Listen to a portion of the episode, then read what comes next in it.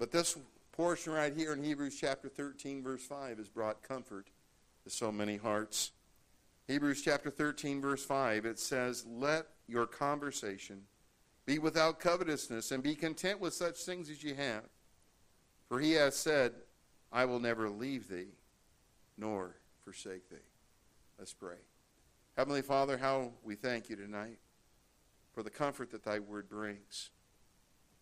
Lord, I thank you tonight that we can know you through the person of the Lord Jesus Christ. Lord, we don't want a religion, a religion that's, that's dead and trying to please ourselves and, Lord, not please you. Father, I pray tonight that we'd realize the relationship that we have with you is a wonderful thing. Lord, we thank you for Jesus who made it all possible. And Lord, we do look forward to seeing you and he one day.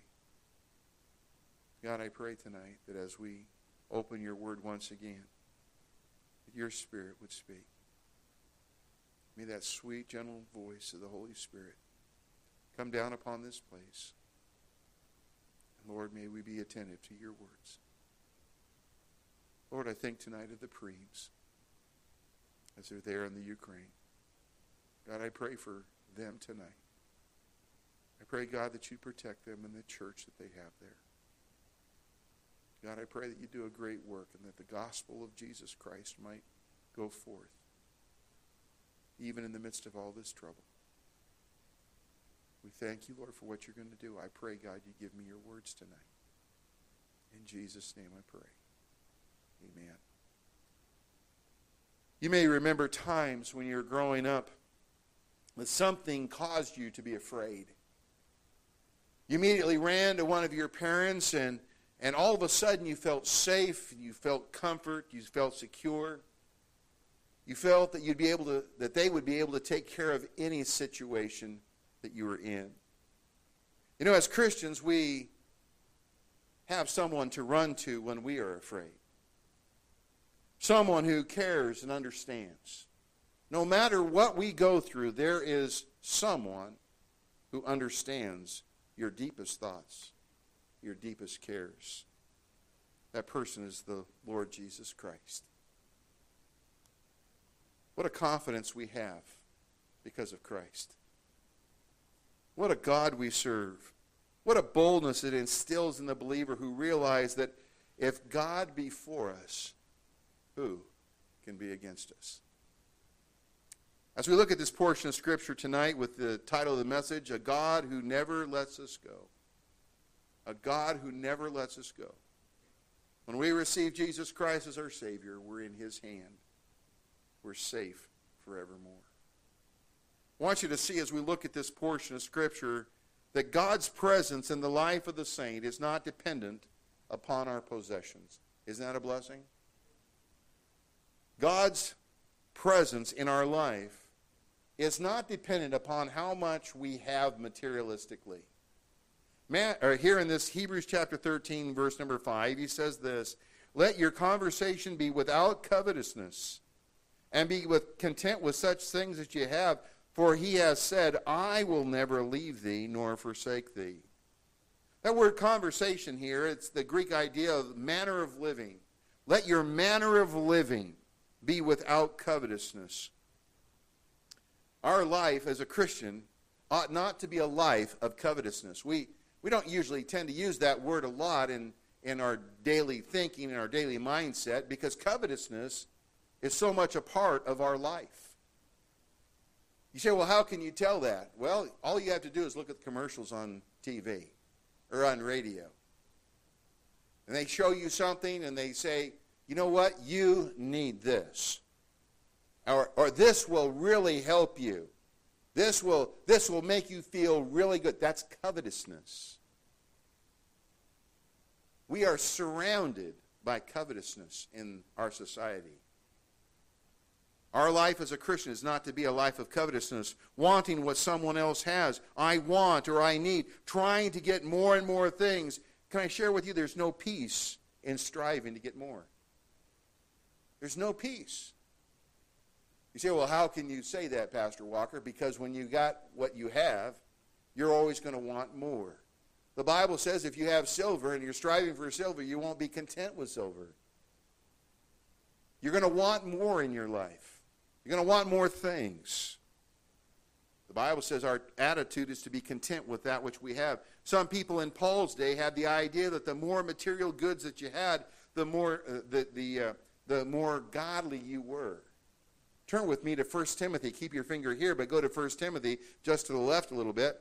1 Timothy chapter 6. 1 Timothy chapter number 6. You say, Pastor, I look at, at different people and I look at different speakers that, that speak on uh, the Christian speakers and uh, whether they be preachers or, or those different folk. You say, look at all the wealth, look at all the things they've got. They must be right with God. Well, that was the same mindset that some of these people in Paul's day had. The Bible says in 1 Timothy chapter 6 verse 3 and Paul says if any man teach otherwise and consent not to wholesome words even the words of our Lord Jesus Christ and to the doctrine which is according to godliness he is proud knowing nothing but doting about questions and strifes of words whereof cometh envy and strife and railings and evil surmisings per, uh, perverse disputings of men of corrupt minds and destitute of the truth supposing that gain is godliness. Can I tell you tonight that Satan can help you to have lots of gain? He can give you gain. Remember when he took Jesus up on the mount and he said, I'll give you all the kingdoms of the world? Jesus, he says, All you got to do is fall down and worship me. What Satan was proposing was evil. Jesus already had all those kingdoms. He's the, he's the King of kings and Lord of lords. He left glory with all of the, the wonder of glory. He gave that up. He just down to, to come down to earth to die for us. Here in this portion of Scripture, as we think of this, this portion, he says, supposing that gain is godliness, from such withdraw thyself, but godliness with contentment is great gain. God's views are different than the world's views, are they not? The church today has adopted the world's views. It's taken the mindset of the world and, and what the world is saying about prosperity. And if you're, you're prosperous, then God's in it, no matter what it may be, no matter what the direction. If you're prosperous, God's got to be in it. Well, there is a God, small g, in it. We call it prosperity thinking. The world's philosophy, the one who has the most toys wins. That's not what God says. Some might say, well, what about, what about the future? How, how, how many have seen their fortunes just vanish in a moment of time? I mean, you, you lay up your 401ks and you get it all organized, and all of a sudden, a decision in the stock market or whatever, and it's all gone. I think back in the 1920s when they had the great in 1929 when they had the Great Depression and people had been living for wealth and when the, the Great Depression happened, people, when they lost it all, lost all their wealth, they would jump they were jumping out of buildings. They even did it here in California when they were having all these financial things. People were jumping out of buildings. Their wealth was gone. So what is there to live for? Oh, folks, don't you understand? This stuff is all temporal. But there is something that's eternal that lives on forever. God's people and God's principle here is I will never leave thee nor forsake thee. If you lose everything, God will never leave you. Consider, look at Matthew chapter 6 and verse 25. Such a wonderful portion. Matthew chapter 6. Matthew chapter 6, verse 25. Matthew 6, verse 25. Jesus is speaking, he's speaking here. He says, Therefore I say unto you, take no thought for your life, what, sh- what you shall eat or what you shall drink, nor yet for your body what you shall put on. Is not your, the life more, uh, more than meat, and the body than raiment?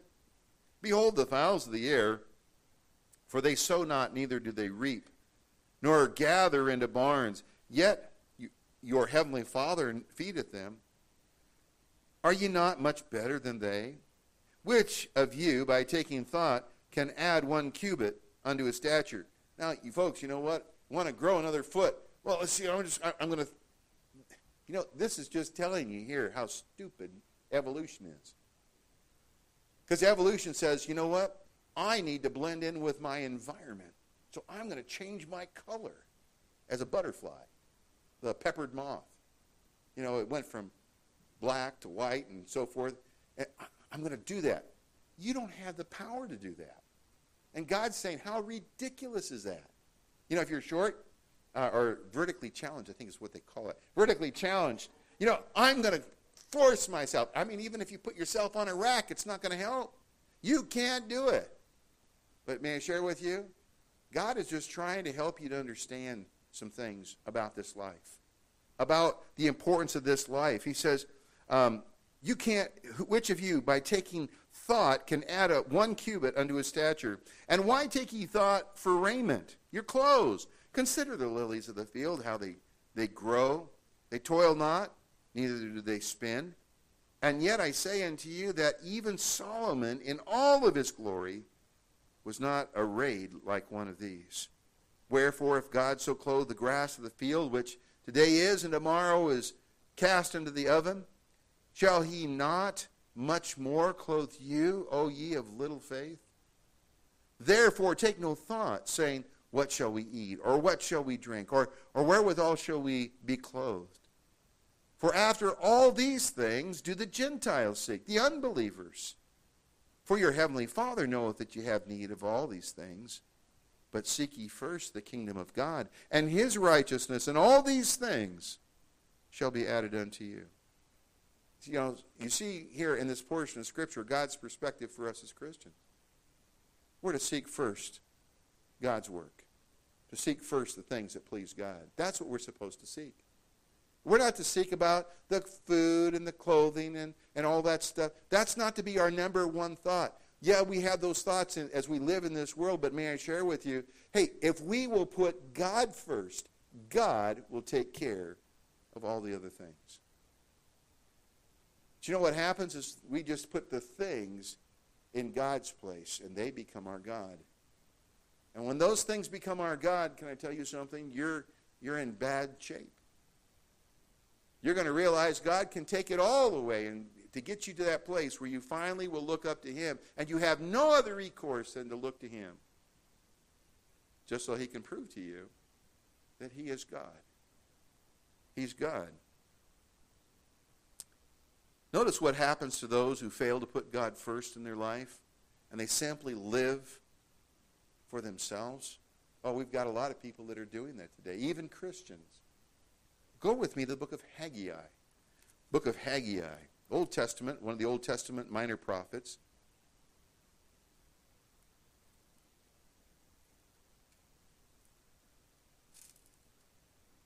Jonah, Micah, Nahum, Habakkuk, Zephaniah, and then right after Zephaniah is Haggai, in between the two Z's. Haggai. Haggai chapter 1 and verse number 2 the prophet Haggai is writing to the people, and he shares some truth that God has shared with him. He says, Thus speaketh the Lord of hosts, verse 2, saying, This people say, The time has not come, the time that the Lord's house should be built. The people were saying, It's not time to do God's will. It's not time to work for God. It's not time for that. It, it, there's something else that's more important than God and living and working for God. Something else is more important. Now, notice what he says. Then came the word of the Lord by Haggai the prophet, saying, Is it time for you, O ye, to dwell in the, the cieled houses, and, and this house is lie waste, God's house lie waste? Now therefore, thus consider the Lord, uh, saith the Lord of hosts, consider your ways, consider what's going on. And I'm here today to tell you, you need to read this portion of Scripture to understand when we get our priorities all whacked out and we're wrong and we put other things in God's place, he begins to tell you he, it's a warning from God, as it was for these people, because this is what was happening to these people. He says, Consider your ways, verse 5. Verse 6. You have sown much, and you do what? Bring in little. You say, well, Pastor, what does that mean? Well, you go out in your garden and you sow a lot of seed out there and you put a lot of it in there. And when it comes time for harvest, what happens? You get a little bit. Can I tell you something? God has control of that. God has control of that. Notice what he goes on to say. Ye eat, but ye have not enough. Interesting. Ye drink, but you're not filled with drink. Ye clothe you, but there is none warm. Boy, you got clothes on, and, and, and, but you're not warm. Can I tell you, God is trying to tell us that all these things that he, Jesus had said over there in Matthew are God will take care of this stuff, but if you get out of the wrong in the wrong priority, can I tell you something? Your life is going to be empty and you're going to have problems and you're going to be in need and in want. And no matter what you try to do, you will not outdo God because he's still in control. He says, He clothe you, but there's none warm. And, and he that earneth wages, earneth wages to, be, to put it into a bag with holes. Wow. Thus saith the Lord of hosts Consider your ways. Go up to the mountain and bring wood and build the house, and I will take pleasure in it, and I will be glorified, saith the Lord. Ye look for much, and lo, it came to little. And when ye brought it home, I did blow upon it. Why? saith the Lord of hosts? Because of mine house that is waste, and ye run every man unto his own house. Therefore, the heaven over you is stayed from dew, and the earth is stayed from her fruit.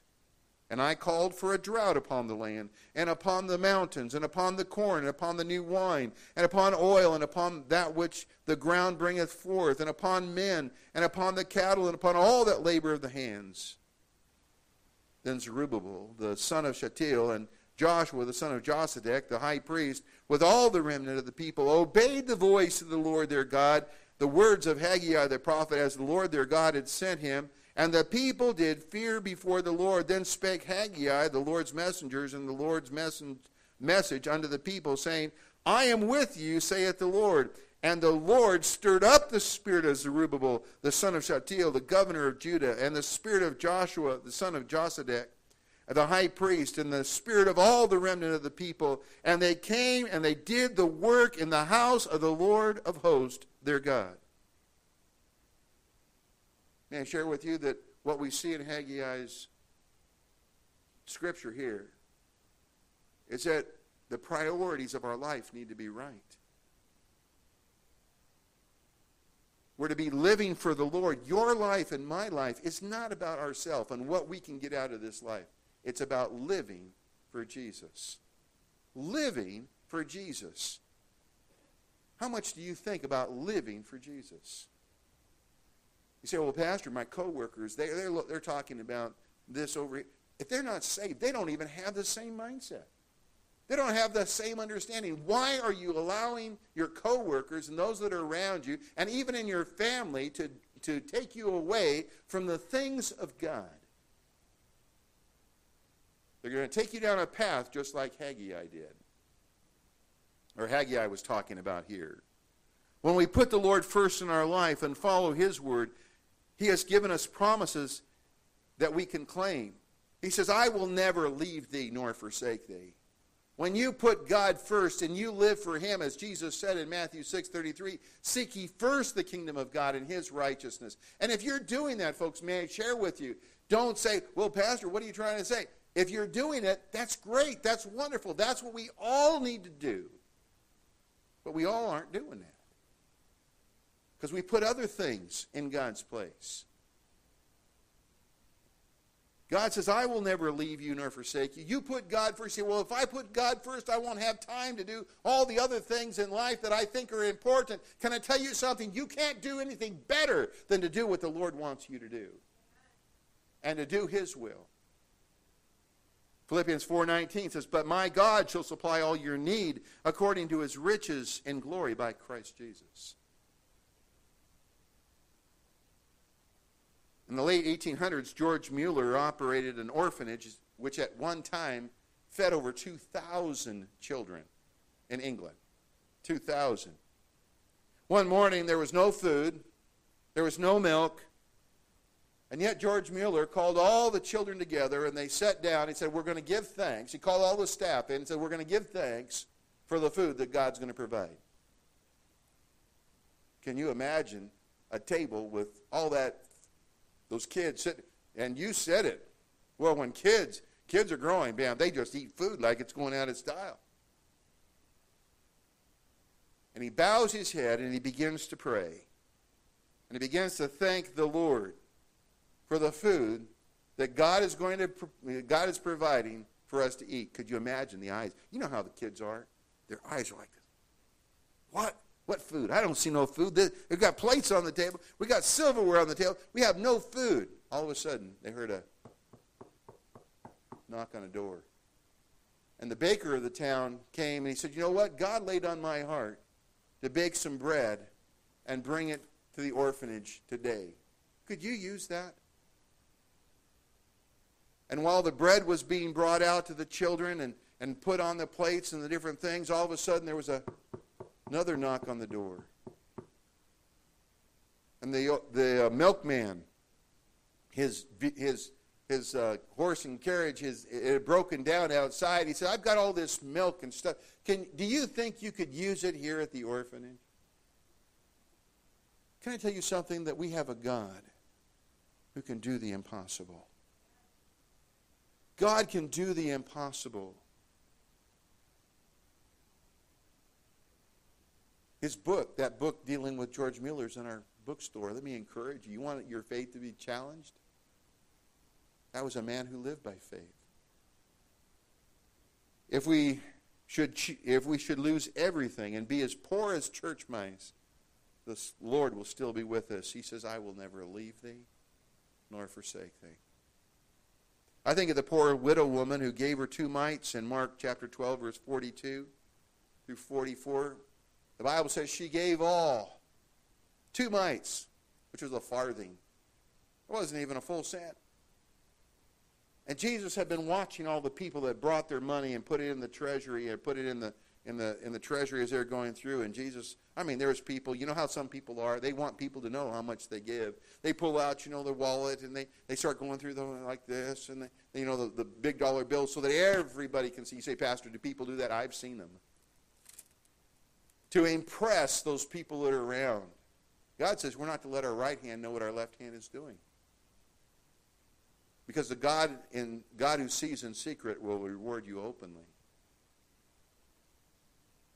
And here, this widow, she just puts in her two mites. You say, well, goodness, what's two mites do for the work of God? Jesus says, well, let me just tell you. Here's my perspective. This is our Savior.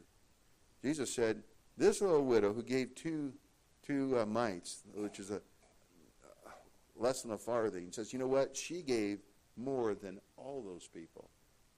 Because they gave out of their abundance. But she gave all. You say, oh, Pastor, you know, when I when I when I tithe, you know, I don't I, I don't tithe. I don't have a lot of money to tithe. You know, but God is looking on your heart. God is looking, are you faithful in your tithe? It may not seem like much to you, but I'm telling you there's a God who sees and who notices the tithe. I think of Lazarus and Luke 16, 19 through 31, the Lazarus who was called a beggar. And he sat at the rich man's table and who fared sumptuously every day, that little beggar that was there. Can I tell you, as you look at, at Lazarus, he was a rich man because he had the Lord. That's why that day when he died, or the day that he died, he went to be with the Lord in uh, he went to be with with the Lord in paradise. Folks, may I share with you today? You may not have much, but your God is not with you because you've got a lot of things. Turn with me to Romans chapter 8 and verse 35. Romans chapter 8, verse 35. Paul writes one of the sweetest and most precious portions of Scripture, I think, here in this portion, Romans 8.35. Who shall separate us from the love of Christ? Shall tribulation or distress or persecution or famine or nakedness or peril, or sword. As it is written, For thy sake we are killed all the day long. We are counted as sheep for the slaughter. Nay, in all these things we are more than conquerors through him that loved us. For I am persuaded that neither death, nor life, nor angels, nor principalities, nor powers, nor things present, nor things to come, nor height, nor depth, nor any other creature shall be able to separate us from the love of God which is in Christ Jesus our Lord. Don't you realize the sweet spot you have in the, in the, the hand of God? No one can separate us. The Lord has promised, I will never leave thee nor forsake thee. He says, I'll never let you go. I'll never let you go. Notice the second point that we see back in Hebrews 13:5 that God will never leave us when we seem to be too far gone. Go back there to Hebrews 13:5. He says, "Let your conversation be without covetousness, and be content with such things as you have, for for he, uh, for he hath said, I will never leave thee nor forsake thee. In this portion, God uses five negatives in the Greek. In this little phrase, I will never leave thee nor forsake thee. The word never is the Greek word, or two Greek words, u may. U may. Say it with me. U may. You say may. I just you just now learned another language. U may. U may. Translate it means never, no never, no never, no never, no never. No never. No never, no never. No never. You say, well, Pastor, is there ever another time when you talk about this word ume is, is used in the scriptures? Oh, yeah, several times. Let's look at it. Look at John chapter 10, verse 27. John 10, verse 27. John chapter 10, verse number 27. Jesus is speaking here. He's been talking about the fact he's the door, he's the good shepherd. John chapter 10, verse number 27, he says, My sheep hear my voice, and I know them, and they follow me, and I give unto them eternal life. Notice, and they shall what? Never. Here's that word, ume. Those two words, ume. One means u means no or not. When you and both of them mean no or not, but when you put them both together, it means never, no never, no never. So look what he says. I give unto them eternal life, and they shall ume. Never, no never, no never, no never, no never, no never, no never, no never, no never perish. Neither shall any man pluck them out of my hand. My Father which gave them uh, me is greater than all, and no man is able to pluck them out of my hand. How can a person say you can lose your salvation when God says, ume? You can never, no, never, no, never, no, never, no, never perish. That sounds like it's pretty, you're going to have eternal life, life without end. It's more than that. It is certain. Look at John chapter 11, verse 25. John chapter 11, verse 25. Jesus has come to his, the home of his friend Lazarus who has died. And remember, the, the, some people had come and said, Hey, Lazarus, your friend is sick. And Jesus heard it, and he waited a few days. And then he said, It's time for us to go and, and wake up Lazarus. And the, and the disciples, they said, Well, you know, if he's sleeping, it's good. You know, it's good for him to take a nap. And Jesus said, No, you don't understand. He's dead. And I'm going to go that I might raise him back to life. Here, Jesus goes and he's talking to Martha, who comes when, he, when she hears that he's come to her. And uh, Jesus now is talking to her, and he says, he said uh, in this portion of Scripture, um, give me here in chapter 11, 25, Jesus said unto her, I am the resurrection and the life. He that believeth in me, though he were dead, yet shall he live. And whosoever liveth and believeth in me shall what? never die. Same words, ume.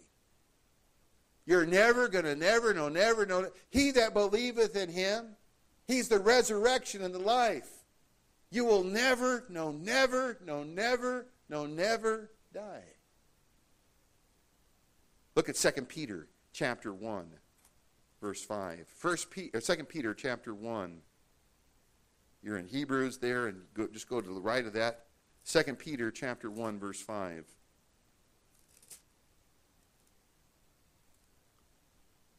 He's talked about he's talking here in this portion about how God's given us all things that pertain unto life and godliness. In 2 Peter chapter 1 verse 5 he says, "And besides this giving all diligence, add to your faith virtue, and virtue knowledge, and to knowledge temperance, and to temperance patience, and to patience godliness, and to godliness brotherly kindness, and to brotherly kindness charity or love. For if these things be in you and abound, they make you that ye shall neither be barren nor unfruitful in the knowledge of our Lord Jesus Christ. As we're looking at this portion, keep on going. But he that lacketh these things is blind and cannot see afar off, and hath forgotten that he was purged from his old sins. Wherefore, the rather, brethren, give diligence to make your calling and election sure. For if ye do these things, ye shall never, what? That word never is that Greek word hume. If you will add to your faith, that saving faith, you add to that, you supply to your faith, you add to it virtue, which is godly excellence, moral excellence. And add and you and you uh, add to that virtue knowledge. Knowledge of what? Well, I'm going to just cram my mind with all the knowledge of this world. Well, that's not what the knowledge he's talking about. He's talking about the knowledge of God. You add to your life your faith, that faith, I believe Jesus died on the cross and, and, and loved me and saved me from my sins. And I'm, I'm turning from my sin. I'm living, I want to live for Him and follow in His steps, and His steps are righteousness and holiness. I'm going to follow in that direction. I need the knowledge of God's word to help me and, and, and, to, and of temperance, self control, and patience in my life. And to add to, to my life patience, not only patience, but I need godliness, godlikeness. God, I want you to shine forth through my life. And godliness, brotherly kindness, to be kind one to another and to brotherly kindness, love. If you have these things in you, and you're, God is working in there, God says you will not fall. He says you will not, you will never, no, never, no, never fall. But the problem is we don't supply these. If we don't supply these things to our life, if we don't ask the Spirit of God to work and, pre, and, and produce these things in our life, can I tell you something? You will fall. God's already given us the potential not to fall. It's our choice whether we will yield to the Lord and do His will or we will do our own will.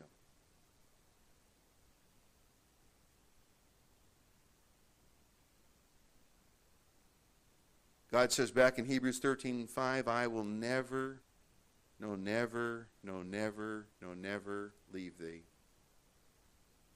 You say, well, Pastor, what's that leave me thing? What does that, what does that mean? Well, that word leave me, if you go back to Hebrews 13, 5, says, I will never leave thee. That word leave me means to send back, to give up, not to uphold, to let, to sink. Have you ever gotten a Christmas or a birthday present, and maybe it's for, the, for your children, and you've opened up the box and you think, boy, the kids are really, really going to love this, and you start, you know, you start putting it together and there's some parts missing? I don't know if you've ever had that problem. I have. And so you go and you say, well, let's see. Do I want to wait in those long lines at Walmart and go through all that process, or just I want to just throw it away? And uh, you know, maybe I might they might re, they might give me something else, but or should I just throw it away and just kind of move on with my life? Well, that's this idea here. God says, you know what? I'm not going to leave you. I'm not going to send you back. I'm not going to give you up because you're defective. You've got issues. How many of us don't have issues? Hmm. You know, somebody said, please be patient. God is not finished with me yet. He's got a long way to go with some of us, doesn't he? And praise God, in Philippians 1 6, it says, He that hath begun a good work in you will perform it till the day of Jesus Christ. He's never going to give up on us. Hebrews 13:5 tells us that God will never, no, never, no, never look at us and say, This person is too much of a mess. I can't do anything with them. Send them back to their lost state. God will never say that to you. Now, sometimes we may feel like that. Today, dear Christian, may you, you may have messed up in your life and done things that you know do not please the Lord, but God will never give you up. I will never leave you. When we sin, God doesn't set us outside while, excuse me, when we sin, God doesn't sit outside while we go in and sin. We take God with us because he remains inside us. The Spirit of God remains inside us forever. How can we continue offending someone that loves us like the Lord does? Friends may give up on us, our, but our one true friend, Jesus, our Savior, our God, never gives up on us. We may look at someone whose life is in shambles and say, it's not worth the effort anymore. But God never leaves us nor forsakes us. God does all he can to correct us and to love us and encourage us and cheer us when we're down.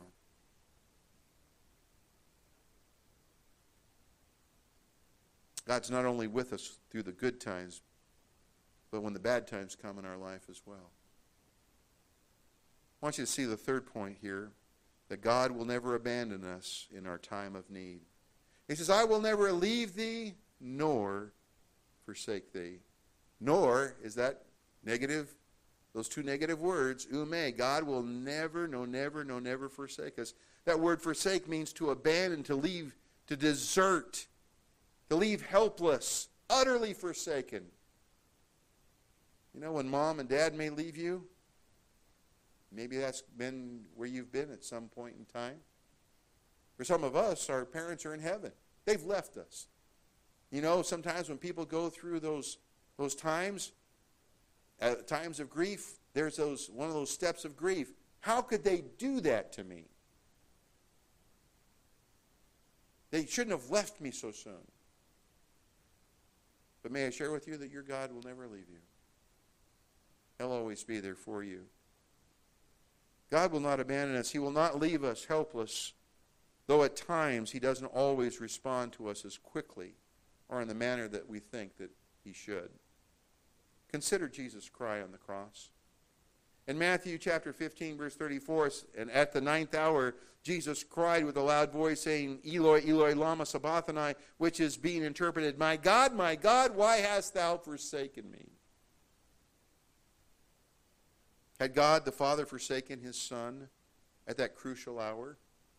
Some Bible scholars say that's exactly what, Jesus, what happened, the, the Father looked at the Son. All the sin was placed upon the Son because God cannot look on, on, on uh, evil.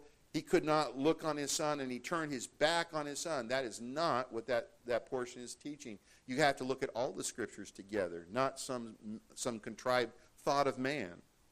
John 10:30 Jesus said, "I and my Father are what? One." 1 John 5 7, for there are three that bear record in heaven the Father, the Word, and the Holy Ghost, and these three are one. John 8 29, and he, Jesus said, And he that sent me is with me. The Father hath not left me alone. For I do always those things that please him. So then what does that mean? My God, my God, why hast thou forsaken me? The Father didn't the Father didn't turn his back on his son, but he didn't choose to deliver him because in his plan he would receive greater glory by the shedding of his son's blood for man's sins. He would be buried and raised again. Was the Father with Jesus through this time? Absolutely. Was it a hard thing to go through? Yes. But Jesus' death was not the end. He rose victorious. Praise God for that. Because he lives, we too shall live. And we have a hope. God may not always deliver us from the trials of life, but he will be with us through those things. 1 Corinthians 10:13 is a great verse. I love this verse. 1 Corinthians 10:13. Go over there with me if you would. 1 Corinthians 10:13. It says, There hath no temptation, no trial taken you, but such as is common to man. Oh, but Pastor, you don't understand what I'm going through. God says, let me just tell you something. The trial you're going through, others have gone through before you. And others are still going through it right now. There hath no temptation taken you, but such as is common to man. But God is faithful, who will not suffer or allow you to be tempted above that which ye are able, but will with the temptation also make a way of escape, that ye may be able to bear it. I think of Shadrach, Meshach, and Abednego in Daniel chapter number 3, verses 16 through 18. It says, Shadrach, Meshach, and Abednego answered and said to the king, remember the king was going to throw them into the fiery furnace that they didn't fall down and worship this golden statue. And they, they said, uh, uh, O Nebuchadnezzar, we are not careful to answer thee in this matter. If it be so, our God, whom we serve, is able to deliver us from the burning fiery furnace, and we and he will deliver us out of thine hand, O king. But if not, if boy, those are some interesting words. But if not, our God can. You know, God can do anything but fail. But we don't always know what his will is. And they said here, he said, but if not, if God's will is that, you know, for us to go into the fiery furnace, he says, but if not, be it known unto thee, O king, that we will not serve thy gods, nor worship the golden image which thou hast set up. Remember, they went into the fire, they threw him into the fire, and they were supposed to be killed, but the two men that threw him in, they, they were killed. And they went around walking around inside, and their, all their chains fell. Uh, you know, they're, they were bound, and their clothes and everything. All that fell off, and they're in there walking around. And the other person who's there with them is the Lord. Hey, Nebuchadnezzar says, "Hey, man, didn't we throw three guys in here?" And he said, "Yeah, but there's." He says, "I see four walking, and the fourth one is like the Son of God." What was the result? What was the result? God wasn't going to leave him nor forsake him. Daniel 3:27 says this, then Nebuchadnezzar spake and said, "Blessed be the God of Shadrach, Meshach and Abednego, who has sent his angel and delivered his servants that trusted in him, and have changed the king's word and yielded their bodies that they might not serve nor worship any god except their own God. Therefore I make a decree that every people, nation and language which speak anything amiss against the God of Shadrach, Meshach, and Abednego shall be cut in pieces, and their houses shall be made a dunghill, because there is no other God that can deliver after this sort than the king promoted Shadrach, Meshach, and Abednego in the province of Babylon. Wow. My God is able to do exceedingly abundantly above all that we ask or think. The more we read and study the Bible, the more that we understand God's ways. In the very hour of your tragedy, your God is there ready to help. I will not forsake you. I will not forsake you. In the hour of your greatest heartache, your God is there to lift you up. 2 Corinthians chapter 1 verses 3 and 4. Blessed be the God even the Father of our Lord Jesus Christ the Father of mercies and the God of all comfort, who comforteth us in all our tribulation. Not in just some, but in all. That we may be able to comfort them which are in any trouble by the comfort wherewith we ourselves are comforted of God. When we walk through the valley of the shadow of death, we don't need to fear evil. Like the psalmist David said, For thou art with me. When your friends and your family forsake you, your God will not forsake you. I will never leave you nor forsake you. When all hope is vanished. And there seems no reason to carry on. When it seems as if no one cares, the Lord Jesus said, I'll never leave you nor forsake you. Casting all your care upon him, for he careth for you. Dear friend, you're not alone in this life. Our Savior, the Lord Jesus Christ, and our God is right there with you. He'll never leave you. He's not going to give you up and let you sink, nor forsaken or abandon you. Six year old Brandon decided one Saturday morning that he was going to make pancakes for mom and dad. He found a big bowl and a big spoon, and he went up on the counter and got up where the flour was and the container that was on the shelf, and he got the flour down and the flour kind of spilled out and it fell on the floor, but he reached into the container and he got some of the flour and he put it in the big bowl.